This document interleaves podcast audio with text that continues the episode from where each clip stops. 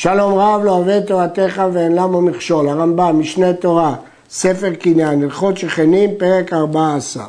הרוצה למכור שדהו, והוא חושש שיבוא בן המצר לערער, והביא בן המצר שלו, וזה שהוא רוצה לקח ממנו לבית דין. הביא את הקונה ואת הבר מצרה ביחד לבית דין.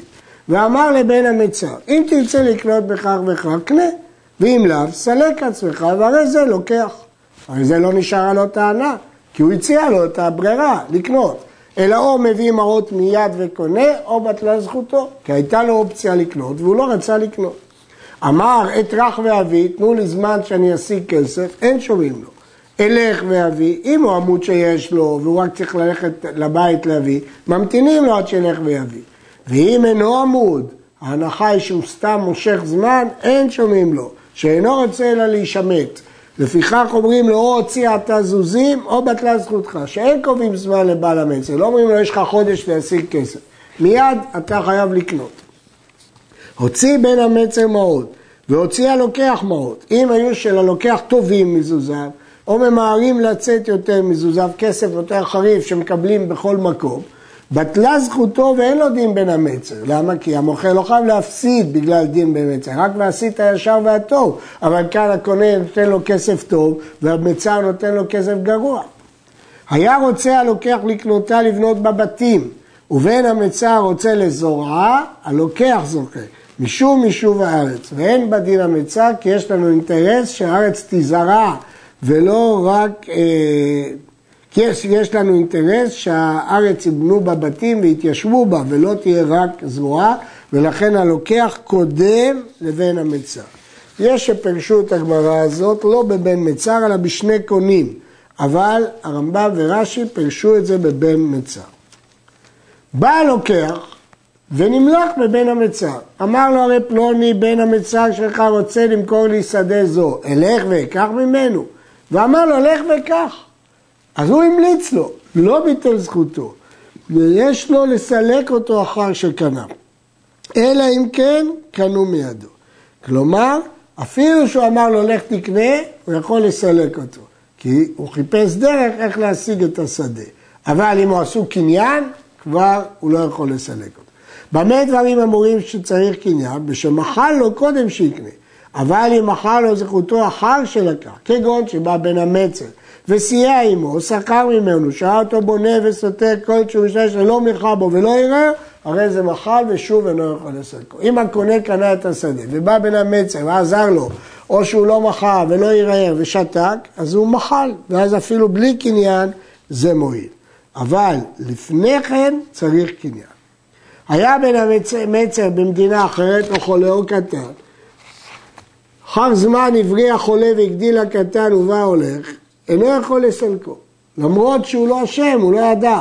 שאם אתה אומר, כן, אין אדם יכול למכור קרקע עושר, לוקח אומר, לאחר כמה שנים תצא מידי פתאום, אחרי עשר שנים יופיע מישהו, יגיד, לא הייתי פה, אני בן מצר, והוא יוציא אחרי כל ההשקעות שהשקעתי בשדה. וכזה הורו רוב הגאונים. ובכן, זאת הוראה מסיבות פרקטיות, מכיוון שהאנשים האלה לא היו פה, וזה לא, אה, אי אפשר למשוך את זה עד אינסוף, אלא לפי היגיון. שיקול דעת. המוכר שווה 200 במנה, הוא הוזיל את המחיר. אם לכל העם הוזיל ומוכר, נותן לו בן המצר 100 ומסלקו. אבל אם אינו מוזיל לכל העם, דווקא לחבר שלו רצה למכור במאה. אבל אם בן המצר, שייתן 200 כמו כולם. נותן לו 200 שהיא שווה, שהמוכר נתן לזה מתנה, הוא רצה לתת הנחה למי שחפץ בעיקרו, אבל לבן המצר הוא לא רצה לתת הנחות, הוא מקבל את שוויה. לקח שווה מנה ב-200, פה זה מקרה הפוך, שהקונה שילם הרבה בשביל השדה הזאת, הרבה יותר משוויה, אינו יכול לסלקו עד שייתן לו 200, כי זה המחיר שהוא שילם עבורה. טען בן המת שזו קנוניה ביניהם, שבעצם הוא נתן 100 ורק אמרו 200. נשבע הלוקח בנקיטת חפץ, שבאמת העלתה לו 200 ונותן 200. ואם היו שם עדים שנתן 200. ובן המצר טוען המנה הייתה בינו ובין אחר, היה הסכם חשאי שהוא ייתן 200 ואחר כך בסתר הוא יחזיר לו 100. ואני יודע בוודאי שלא לקח ממנו אלא 100, הרי זה נותן 200 כמו שהעידו העדים. ואחר כך מסלקו. משביעו הסד שלקח ב-200 ונפטר. הוא לא יכול על סמך טענה כזאת להגיד שזה המנה בלי הוכחה. הוא לא יכול לס... להוכיח והוא לא יכול לסלק אותו בלי לתת את הסכום שהוא נתן. כל הרוצה למכור קרקע, ובאו שניים, עכשיו זה לא דין בר מצר, אלא יש לו שני קליינטים, שני לקוחות שרוצים לקנות את הקרקע. כל אחד מהם, אני אקח בדמים אלו, ואין אחד מהם בעל המצר. שניהם מוכנים לתת את אותו סכום, יש מכרז, ושני אנשים מוכנים לשלם את אותו סכום. אם היה אחד מיושבי העיר ואחד משכני השדה, בן העיר קודם. שכן ותלמיד חכם, תלמיד חכמים, תלמיד חכמים, תלמיד חכמים קודם. קרוב ותלמיד חכמים, תלמיד חכמים קודם. שכן וקרוב, השכן קודם. כתוב טוב שכן קרוב מאח רחוק. גם זה בכלל הטוב הישר. אמנם זה לא דין של בר מצווה, אבל אנחנו רוצים להיטיב שיקנה את זה מי שזה יועיל לו. קדם אחד וקנה, זכה. אם אחד הקדים וקנה, זכה. ואין חברו שראוי לקדום לא יכול לסלקו. הואיל ואין אחד מהם בעל המצר.